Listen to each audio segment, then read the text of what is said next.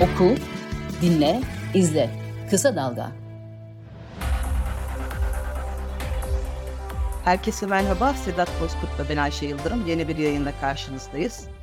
Gündemi konuşacağız ama yani bugün herhalde ee, siyaset e, dışı diyeceğim ama aslında konuşacağımız alan bizim mahalle ama Türkiye'deki herkesi ve her alanı ilgilendiren bir mahalleden söz ediyoruz. Sonuçta medyadan, basından, gazetecilerden söz ediyoruz. Uzun, çok uzun bir süredir gazete, gazetelere, gazetecilere yönelik baskıyı, e, nasıl zapturapt altına alınmaya çalışıldığını biliyoruz.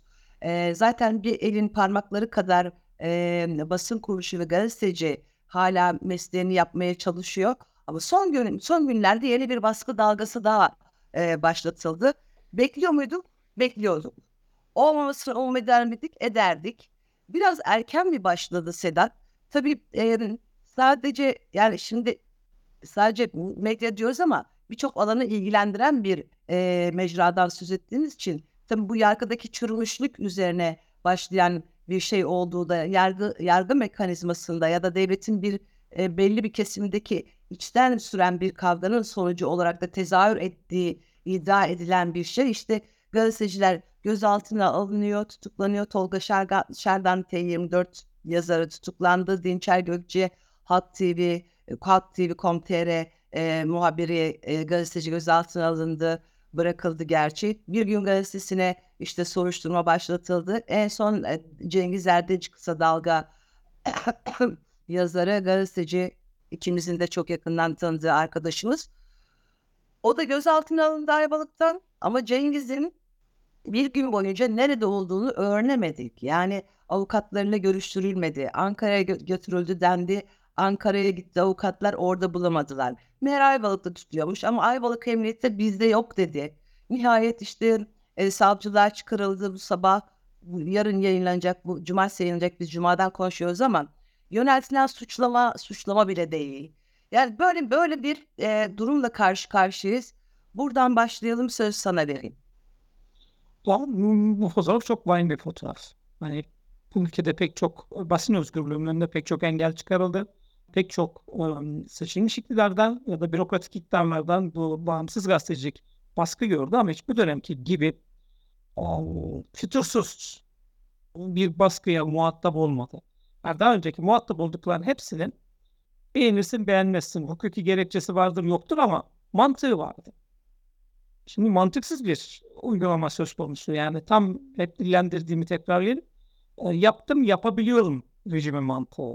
Aynen. Tolga'yı tutuklatabiliyorum. Niye böyle bunladın? Çünkü tutuklatabiliyorum. Cengiz Erdinç'i diye kaybettin. Çünkü kaybettirebiliyorum. Evet. Bu kadar basit diyor rejim yani. Bu, bu noktadayız. Tam da bulunduğumuz nokta bu nokta. Yani tabii romantik arkadaşlarımız vardı. Seçimlerden sonra o, dillendiriyorlardı. Hepsi için söyleyemem tabii. Yumuşama olacak işte bilmem e, gevşeyecekler. O zaman seninle konuştuğunda diyorduk. Hep bisiklet metaforuyla ben bunu ifade ediyordum. Tekrar hatırlatayım. E, pedal çevirmezse bisiklet düşer. Ve hızlı çevirmezse daha çabuk düşer. Baskıların bu e, sindirme, o, e, baskıyla yıldırma E, niyetlerinin artacağını dile getirdim burada. Pek çok kez dile getirdim. Hani bunu hoşlandığım için insanları kaygıya sevk etmek için söylemiyorum. Tablo onu gösteriyor. Yani işte sokaktaki insandan bir adım daha önde olmamız, biraz daha avantajlı olmamızın nedeni gazeteci olarak elimizdeki verilerle bir adım öteye anlayabilme, değerlendirebilme e, şeyimiz var, yeteneğimiz var ya da o tarafımızı geliştirdik. İşimiz bu çünkü. Şimdi böyle oluyor ama artık dediğim gibi çok fütursuzlar. Yani tablo şu, bir gerçekten yargı içinde skandal var. Bunu Ayşe Yıldırım, Sedat Bozkurt söylemiyor. O yargının içinden, o yargının o çarklarında yer alan bir savcı söylüyor. Yazılı olarak söylüyor. Kendi adını da altına koyarak söylüyor. Bir skandala işaret ediyor. Bu dünyanın her yerinde haberdir ve ciddi bir kriz yaratır. Ee, siyasi iktidarda. Evet. Şimdi bunun peşine düşmüyor iktidar. Bunun haberi de vardır. Bunun haberini yapanın peşine düşüyor. Oysa ki buradaki mesele bunun haberleştirilmesi değil. Yani belki ki haberleştirilmesi sıkıntılı. Tamam, yapmaması gerekiyordu e, Tolga. Yani tamam, bu kabahati işte Tolga'nın kulağını çekildi ama Öbür tarafında ne yapıyorsun? Öbür tarafında hiçbir şey yapmayıp da bu haberi yazanı sen tutukluyorsan buradaki e, tercihin, tavrın ya da niyetin kesinlikle tartışmalıdır. Şöyle bir tablo önümüze çıkıyor. E, bu anlamsız hiçbir şey, hiç kimseyle, e, kitleyle, halkla, milletle, seçmenle buluşmasın. Yani kendilerinin söylediğinin dışında hiçbir gerçek yaygınlaşması, medya organlarında yer alması.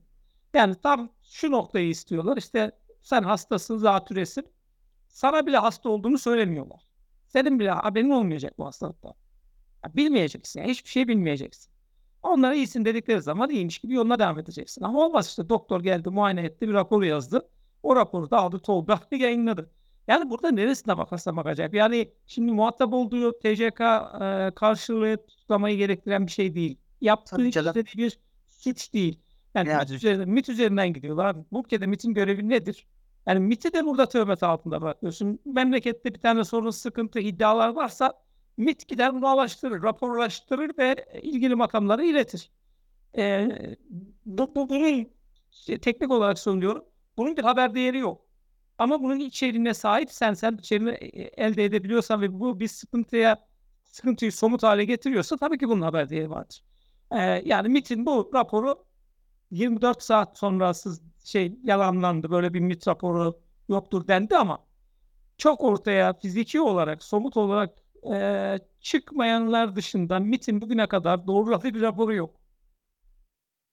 Yani e, gazeteciler için bu birazcık sıkıntılı bir alandır ama o MİT hep böyle raporlar yazar. Ya seksenleri hatırlayalım, eğlence alemine ilişkin raporlar. Tabii, tabii. Yani o sanatçı, o bilmem ne, yani MİT'in görevi bu. Aksayan, tıksayan ya da e, İT amiri, o, o günkü sicil amiri, eskiden başbakandı, daha sonra cumhurbaşkanı oldu. Onun talepleri doğrusu, hatta ondan talep almadan, yani yasası bunu öngörüyor zaten. Nerede ne varsa doğru yanlış, bazen de dilim olarak alır bunları, iddia olarak alır, e, altında dolduramaz, doğrulatamaz da. E, bu bilgi, bu, bu sadece bilgilendirme amaçlıdır, hiçbir yerde kullanılamaz da diye not düşer altına. Bazen ma- mahkemeleri de bunu sunar. MİT'in görevi bu. Burada bir görev yapan MİT var, kurum. Bunun raporu öyle ya da böyle, olumlu olumsuz, içeriği ne olursa olsun haber. Ayrıca MİT tarafından yalanlanmadı da böyle bir rapor yok diye bir şey de söylenmedi. Kaldı ki yok dese de, dediğin gibi bunun karşılığı bir tutuklama değildir. Yani bir açıklama yaparsın, böyle bir raporum yok dersin. İçinde bir suç unsuru varsa da davanı açarsın. O kadar basitti aslında olması gereken. Yalanlarsın. Yani, yani yalanlığa denen bir mekanizma var. Her doğrulanmayan haberi, çünkü e, işte şey iletişim başkanlığı böyle bir MİT raporu yoktur diye açıklama yaptı. Tamam, biz de ikna olduk. Ha, evet, her şey çünkü onlardan soruluyor. Hayır, bunun için bunun için bir adam tutuklanacaksa e, öbür taraftaki medyada e, adam kalmaz. Yani anlamsız bir şey, yani o kadar anlamsız bir şey ki, yani bağımsız gazeteciliğin, yani bir de Tolga yılların polis muhabiridir, hepimiz biliriz. O hani bizim dönemimizde de şöyleydi, polis muhabirleri başı en son derde girecek insanlardır. Yani sana bana göre bu anlamda de, o devletin kurumlarla kurdukları ilişkiler biraz daha hassastır ve bunu gözetirler. Yani dilleri bile şeydir, e, polis e, telsiz konuşma dilidir. E, şimdi sıra onlara gelmiş vaziyette. Bak, inanılmaz bir şekilde.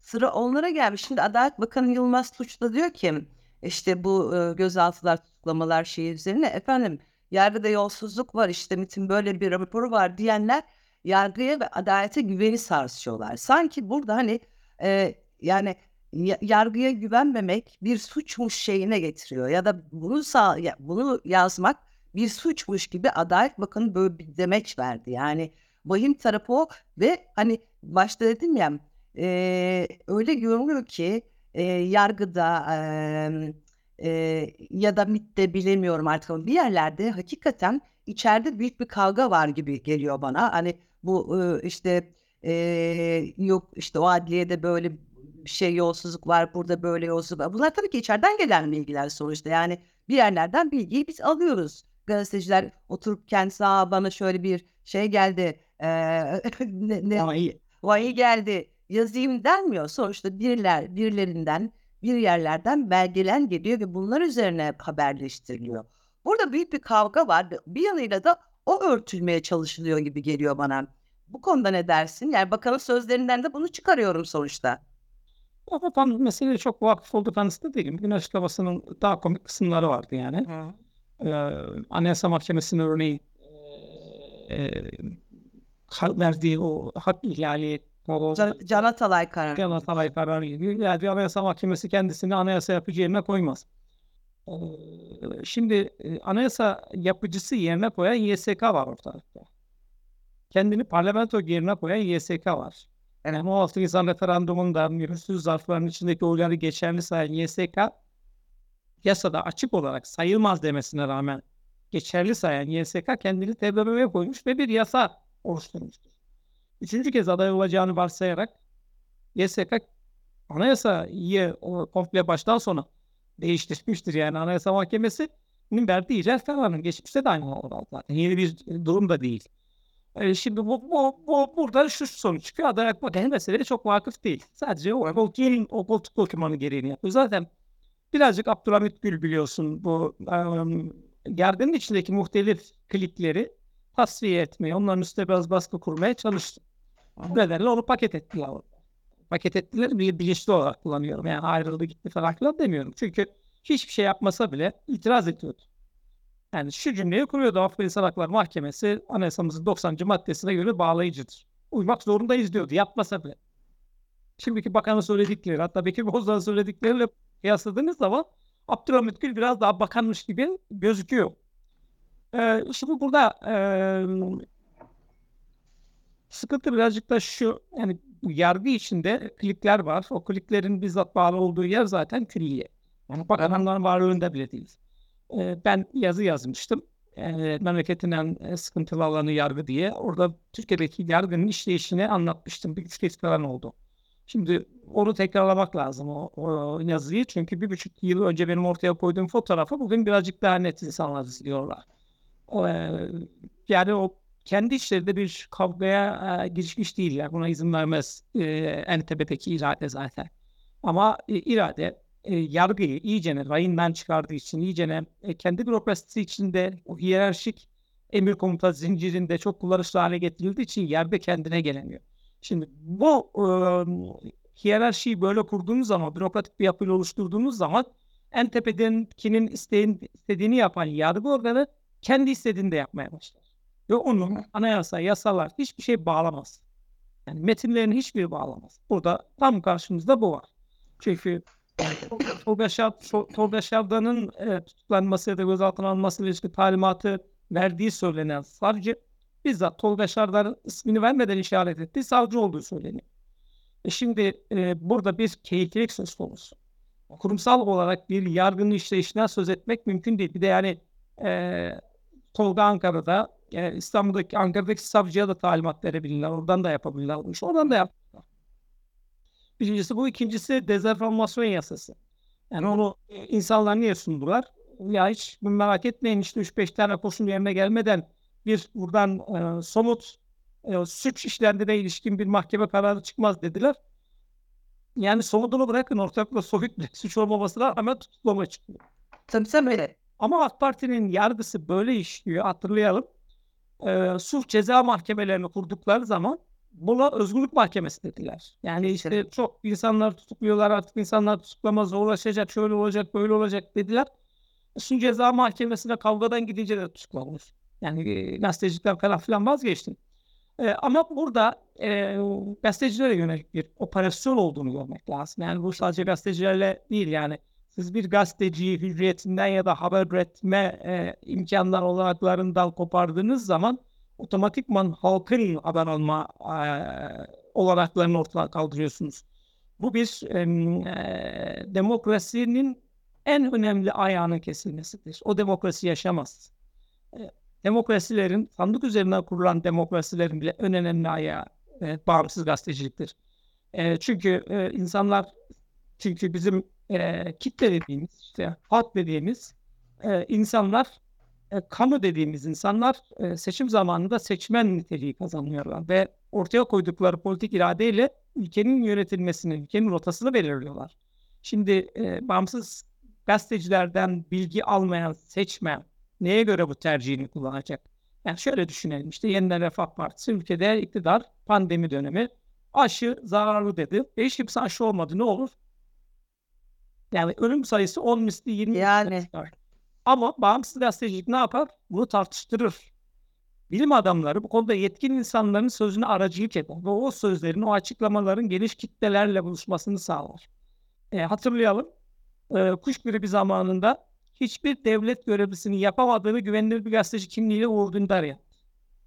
Ve insanlar tavuk yemeye başladı. İşte bağımsız gazetecilik güvene dayalı ilişkiyle kurulmuş ve halkla buluşmuş bir gazetecilik böyle etkindir. İşte istemedikleri de bu. Onlar, onlar evet. sadece kendi medyalarındaki çıkan doğrular neyse o doğruların mutlak olarak herkes tarafından kabul edilmesini istiyorlar. Arada aykırı bir ses, aykırı bir bilginin paylaşılmasını istemiyorlar. Bunlara tahammülleri yok. O yüzden bunu yapan yargıda yaptığı işin o taraftan onaylanacağını biliyor. Yani kendisine yönelik bir risk oluşturmadığını biliyor, keyifli olsa bile. İşte Barış Pehlivan meselesi. Yani Türkiye Cumhuriyeti vatandaşı bütün ceza almış hükümlüler ya da suç işlemiş insanlar, ceza almış insanlar Barış'ı, suçunu tırnak içine alıyorum. Yani suç değil çünkü. Yararlandığı bir şey var. Erken tahliye. Evet. E buna yararlanmıyor. Niye? Yararlananlarla arasındaki tek fark şu. O gazeteci. Yani gazeteciye görülen muamele bu. Yani gazeteciye bakış açısı bu. Yani ekstra cezalandırma, ekstra yıldırma, ekstra bir baskıya muhatap, et, e, e, muhatap etme. Düşünün yani e, Tolga Şerdan tutuklanıyor, kıyamet kopuyor. İşte biz dün gittik bütün meslek örgütleri olarak o tepkimizi ortaya koyduk. Bir saat sonra Cengiz Erdinç kayboldu ortalıkta. Evet. İnanılmaz bir şekilde. Oku, dinle, izle. Kısa Dalga. Yani hani keyfilik diyorsun ama keyfiliği, hakikaten keyfiliği aşan bir, bir hani suç işleniyor burada. Nereye götürüldüğü saklanıyor bir kere yani. Saklanıyor, avukatlarıyla konuşması engelleniyor. Baradan bir avukat atanıyor ki o da zaten hani Cengiz'in anlattıklarından anlıyoruz ki bu konulara pek hakim değil. Siz gazetecilik yapmışsınız diyor. Onunla sevgisiyle ifadesi alınıyor. Bu, bu keyfiliği aşan bir durumla karşı karşıyayız. Yani hani dün geceden beri Cengiz nerede diye herkes merak ediyor. Böyle bir şey olabilir mi? Yani hani hukuk, hukuk zaten yok olmuş ama bu başka bir şey artık. Yani başka bir yere varan durumla karşı karşıyayız. Bir de pardon buna ekleme yapacağım. Bir de şöyle bir şey de e, dikkatimi çekiyor. Şimdi tabii isimler bazında konuşuyoruz ama bu gazetecilerin çalıştığı kurumlar var. Şimdi kurumları da buraya katmak lazım. Yani T yirmi dört, Kısa Dalga, Halk T V, Bir Gün. Şimdi kurumlar bazında da baktığımız zaman ya isimler üzerinden kurumlara da verilen bir cezalandırma, bir korkutma, bir gözdağı söz konusu.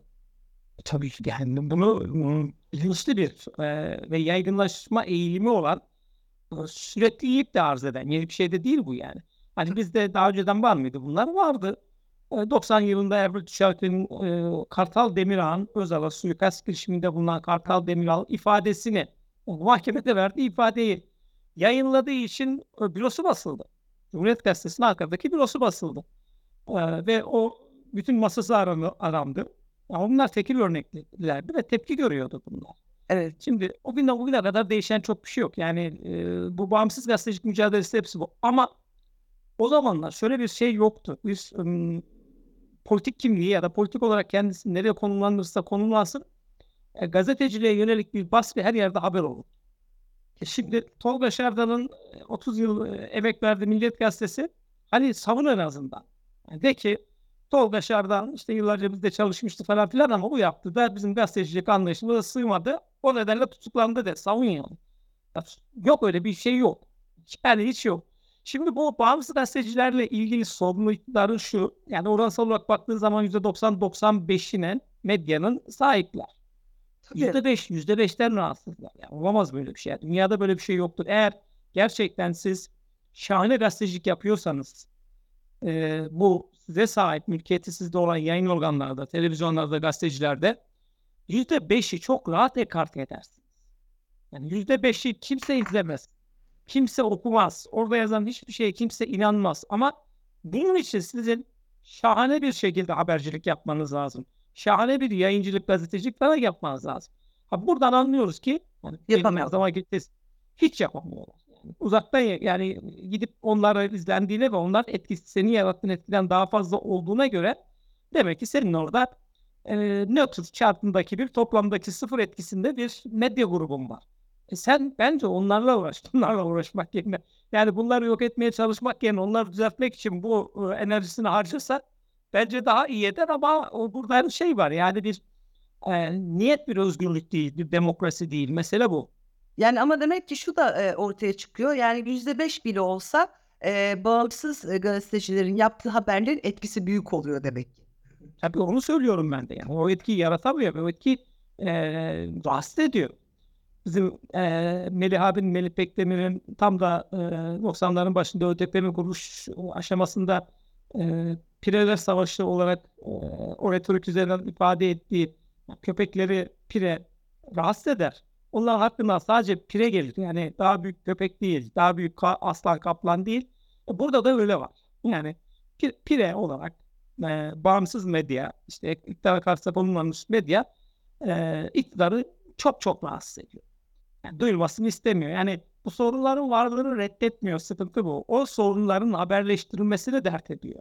Bunların haberleştirilmesini istemiyor. Yani önümüze çıkıyor. MİT tırlarında bunu yaşamadık mı? Yaşadık. Yani bir best, durup durup bir besteci tarifi yapmak zorunda kalıyoruz. Yani besteci tam da buradadır. Yani kamuoyuna saklanan bilgiyi ele geçireceksin ve kamuoyuna paylaşacaksın. Buradaki tek kriterin kamu yararı olacak. Başka bir şey değil. Hani bu bilgilerin kamuoyuyla paylaşılmasını, kamuoyuna ulaşmasını istemiyor. E, çünkü kendindeki medya gücüyle yarattığı illüzyonla zaten seçimleri e, kurtarıyor.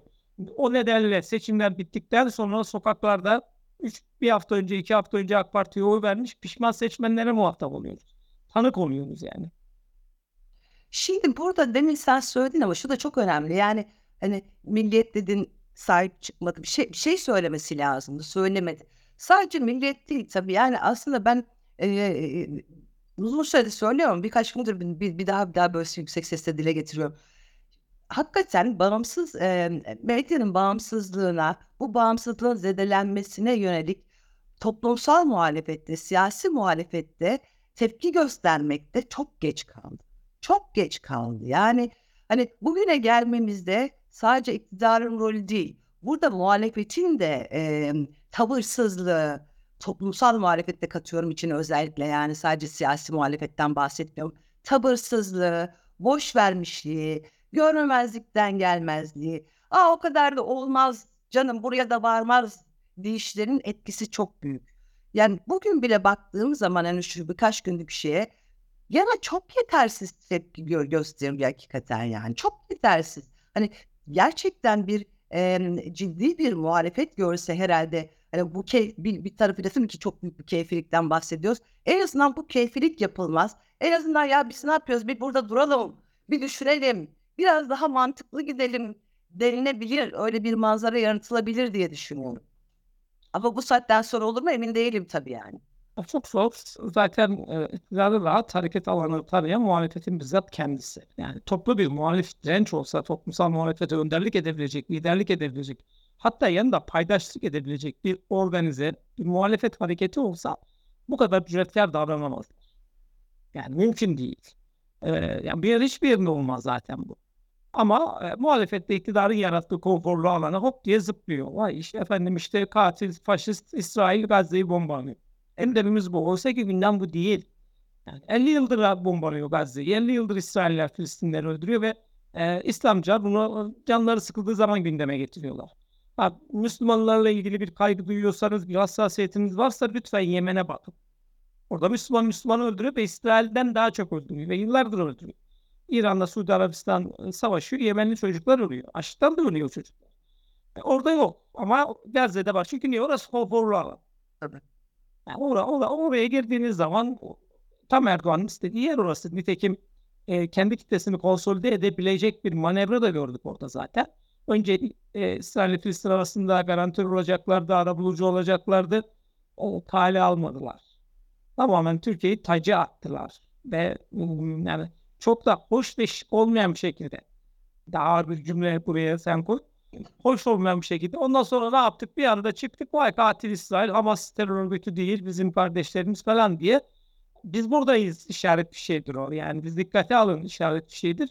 O da diplomasi açısından bir ülkenin e, yapmaması gereken manevralardır bunlar. O, şimdi bir anda onun peşine takılıyorsunuz. Erdoğan'ın en istediği yerde top ayağına gelmiş. Erdoğan sizi de kendi alanına çekmiş. Onlar, onun dışında bir şey söyleyemiyorsunuz. İşte Meral Akşener Hamas'la ilgili bir iki cümle kurdu. İki hafta sonra onu nasıl düzeltirimin derdine düşmeye başladım. Ee, şimdi oysa ki memlekette başka bir şey var. Yani memlekette büyük bir ekonomik sıkıntı var. Kesinlikle. Müthiş bir yoksullaşma var. Yani Maliye Bakanı kalkıyor, bütçe sunuyorlar. Onun bütçe sunulması çok önemlidir. Eskiden bütçe sunulduğu zaman e, olaylar çıkardı, konuda değer olurdu, üç beş gün haber olurdu. Evet. Bürokratlar geliyor, bütçe sunuyorlar, çekip gidiyorlar. Hazine ve Maliye Bakanı diyor ki o emeklileri ve çalışanları enflasyona ezdirmedik.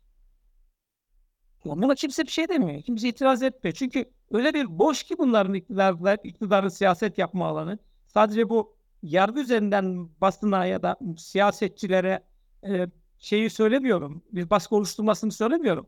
İşte e, Can Atalay'dı, Selahattin Demirtaş'tı. Evet. E, Hüdakaya'yı aldılar. Hüdakaya'ya inanılmaz bir şekilde. İnanılmaz bir şekilde. Yani kırk diye tutmadılar. Yani yurt dışından yeni gelmiş şey. Yani e, yargı e, alanında o kadar sıkıntı, o kadar sorun var ki. Yani bugün Adalet Bakanı'nın kalkıp da bu haberlerle yargının üstüne gölge düşüyorlar cümlesini kurması işte tam da benim söylediğim konforlu, boş bir alan bırakılmasından kaynaklanıyor. Uluslararası herkese itibar ettiği ölçümlere göre yüz kırk ülke arasında senin yargı bağımsızlığın yüz on beşinci Yani devlet olarak tanımlayamayacağın ülkelerin bile gerisindesin. Afrika ülkelerinin gerisindesin. Basın özgürlüğünde yüz altmış, yüz seksen ülkede yüz altmış beşincisin Yani basın özgürlüğü yok yani, yok. Yani muhtemelen senin önündeki muhtelif ülkelerde medya diye bir şey bile yok. Ama buna rağmen özgürlüğü senden fazla. Ve sen bu ülkede bir Adalet Bakanı olarak Tolga Şerdan'ın yaptığı bir haberin yargı üzerine bir olumsuz ıı, algı yaratacağını falan iddia ediyorsun. Yani gerçekten Tolga yarattıysa bunu tutuklayın, hiç bırakmayın. E şimdi ne oldu? O yargının üzerindeki o şey kalktı mı? Şaibe kalktı mı? Tabii şimdi ne oldu? Mükemmel mi oldu? Yani yargı, yargı şahane mi işliyor yani? İntinatı var mı? Ama işte buradaki o muhalefetin yarattığı boşluk, muhalefetin yarattığı boş alan, muhalefetin yarattığı iktidarın da rahatça üstte tepinebileceği konforlu bir alan. Ama yani hani şurada bir başka seçime gidiyoruz ve bu seçime kadar baskılar böyle devam edecekse muhalefet o zaman nereden sesini duyacak, nasıl sesini duyacak? Bunun bile farkında değil. Yani hani nasıl yapacak? Zaten bir ses çıkarmıyor da çıkarmaya kalktığı zaman artık duyurabileceği bir alan kalmayacak. Öyle bir şey olmayacak ortada. Gazeteci diye bir şey kalmayacak ortada. Yani hani olan, yapmaya çalışan hala bir takım insanlar zor koşullarda işte her an gözaltına alabilir, tutuklanabilir. O ayrı bir konu ama zor koşullarda, her anlamda zor koşullarda işini yapmaya çalışan insanlar da bize sonra yapamayacaklar böyle devam ederse. Tabii yapamayacaklar ya. Bu, bu, bunu muhalefet görmüyor. Toplam muhalefet görmüyor. İşte C H P parti meclisinde nasıl şekillendiririz? Çünkü niye? Belediye başkanlarını belirleyecekler. Derdimiz bu yani bizim. Başka bir şey değil. Ya şimdi ya. So- net söylüyorum. Canını sıkarak söylüyorum. Sıkılsın lütfen canım. Ekrem İmamoğlu kazanırsa kayın atarlar. Neye engel? Hiçbir engel yok. Hiç. Hiçbir engel yok. Hani zaten öbür tarafa ha, şey alışkın edepin tepsisine de atayabilirler. Bir günde işte Süleyman Soylu söyle, söylemedim. Körümüz dediği bir göz Allah verdi diyoruz. Hemen ertesi gün kayyumu atadım. Niye sorusu sorulmadı yani niye? Tabii. Tabii. Hani niye? Hatta atadım. Bit. Şimdi de İstanbul'a atar mı? Atar. Tabii. Niye atar? Çünkü ondan sonra dört yıl seçim yok. Dört yıl istediği gibi ülkeyi yönetebilecek. Kesinlikle. Sadece İstanbul'a da sınırı kalmaz. Yani dört yıl bir de yani bir Nisan'dan itibaren e, I M F'li, I M F'siz, kemer sıkma acı reçeteki Mehmet Şimşek'in her açıklaması buna işaret ediyor. Bunu ben de yazdım yani. Kötü günler geride kaldı, daha kötü günler ileride diye. E, nitekim adım adım gidiyoruz oraya. Yani yüzde otuz beşe çıkmış olmasına rağmen faiz oranları siz dövize doğru duramıyorsunuz. Yurt dışından aradığınız para size gelmedi. Söz verildi ama o sözler gerçekleştirmedi. Para beş kuruş paranız yok. Emekli o yüzden düzeltleme yapamıyorlar. İşte üç beş kuruş açlıktan Ocağa kadar zaman kazanmaya çalışıyorlar. Yani çünkü şimdi bir düzenleme yaparsa Ocak ayında enflasyon oranında zamla düzenlenmiş maaşı uygulayacak. Yani tabii, oradan neresinden bakarsan bak yüzde on beş, yüzde yirmi daha az verimin derdinde. Kesinlikle. Elinde para yok, yetmiyor. Yani devletin harcamaları yetmiyor, para bak. Ne diyor? Ne varsa elimizde satacağız diyor. Yani inanılmaz bir şey bu. Yani para lazım. Yani yetişmiyor. Devletin harcamalarına yetişmiyor paramız. Ve komik işler de oluyor zaten. İşte Cumhurbaşkanı yardımcısı bütçeyi sunarken Cevdet Yılmaz söyledi. Ee, ülkenin, gelişmiş ülkelerin e, en gelişmiş, ekonomik gelişi gelişmiş ülkelerde diyor, ilk ona gireceğiz diyor. Daha önce Türkiye on yedinciydi. yirmi bire düştüğümüz zaman hedefimiz ilk on. Ama kırk elliye düşsek hedefimiz ilk beş olacak. Ve gidişat oraya da yönelik. Yani evet. Böyle bir e, ülke, böyle bir e, acayip muhalefet etmek için zemin var. E, demokrasi gitgide alanı daraltılıyor, hukukun alanı daraltılıyor. Bağımsız yargı diye bir şey ortada kalmış değil.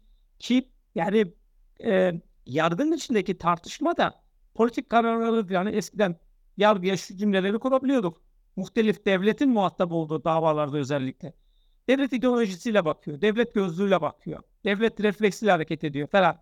Hani buna itiraz ediyorduk. Şimdi söz konusu iddialar hepsi faydacı, para merkezli, rüşvet, yolsuzluk, usulsüzlük, adam kayırma falan. Yani keşke ideoloji olsa da yine böyle itiraz etsek. Güzel. Ama yargıya güveni, yargıya güveni sarsıyorsun. Ne yapıyorsun? Yok, o Tolga, o Tolga onu attık içeri, bitti artık. Yargıya güven tam. Onu, onu Tolga yaptı. Ben yapmadım. Allah'ım ya. Gidiyoruz ama ülkenin hali. Gerçekten. Olunca. Yani evet, bu dramatik. Ya şimdi hakikaten muhalefetin bütün onları konuşması gerekir ki işte C H P'nin kurultayı başlıyor. Dediğim gibi dertleri parti meclisi nasıl oluşacak? Çok acayip pis bir yarış sürüyor maalesef. Onları konuşamadık ama onları da e, hafta sonu yapsınlar kurultaylarını. Bakalım nasıl bir parti meclisi seçilecek? Kim genel başkanı olacak? Neyi değiştirecekler? Hani hem partide hem ülkede. Onu da haftaya konuşacağız herhalde. Söylemiştim geçen programda, böyle çok anlam yükleniyor. C H P'de bir şey değişmez, özneler değişecek. Yani genel, genel başkan değişmese genel kime atmış sorun. Parti meclisinde hale gidecek, belki gelecek. Yani belki o yeni parti meclisi muhtelif yerlerdeki belediye başkanlarını değiştirecek. Bir şey değişmeyecek. Çünkü yani model Erdoğan'ın kurduğu model. Erdoğan kurguluyor. Yani siyasette partilerin tamamı da işte hedef, hedefin bile o kurgunun içine dahil olduğunu gördük yani. Peki Sedat, çok teşekkür ediyorum. Haftaya görüşmek dileğiyle. Görüşmek üzere, hoşçakalın. Hoşçakalın.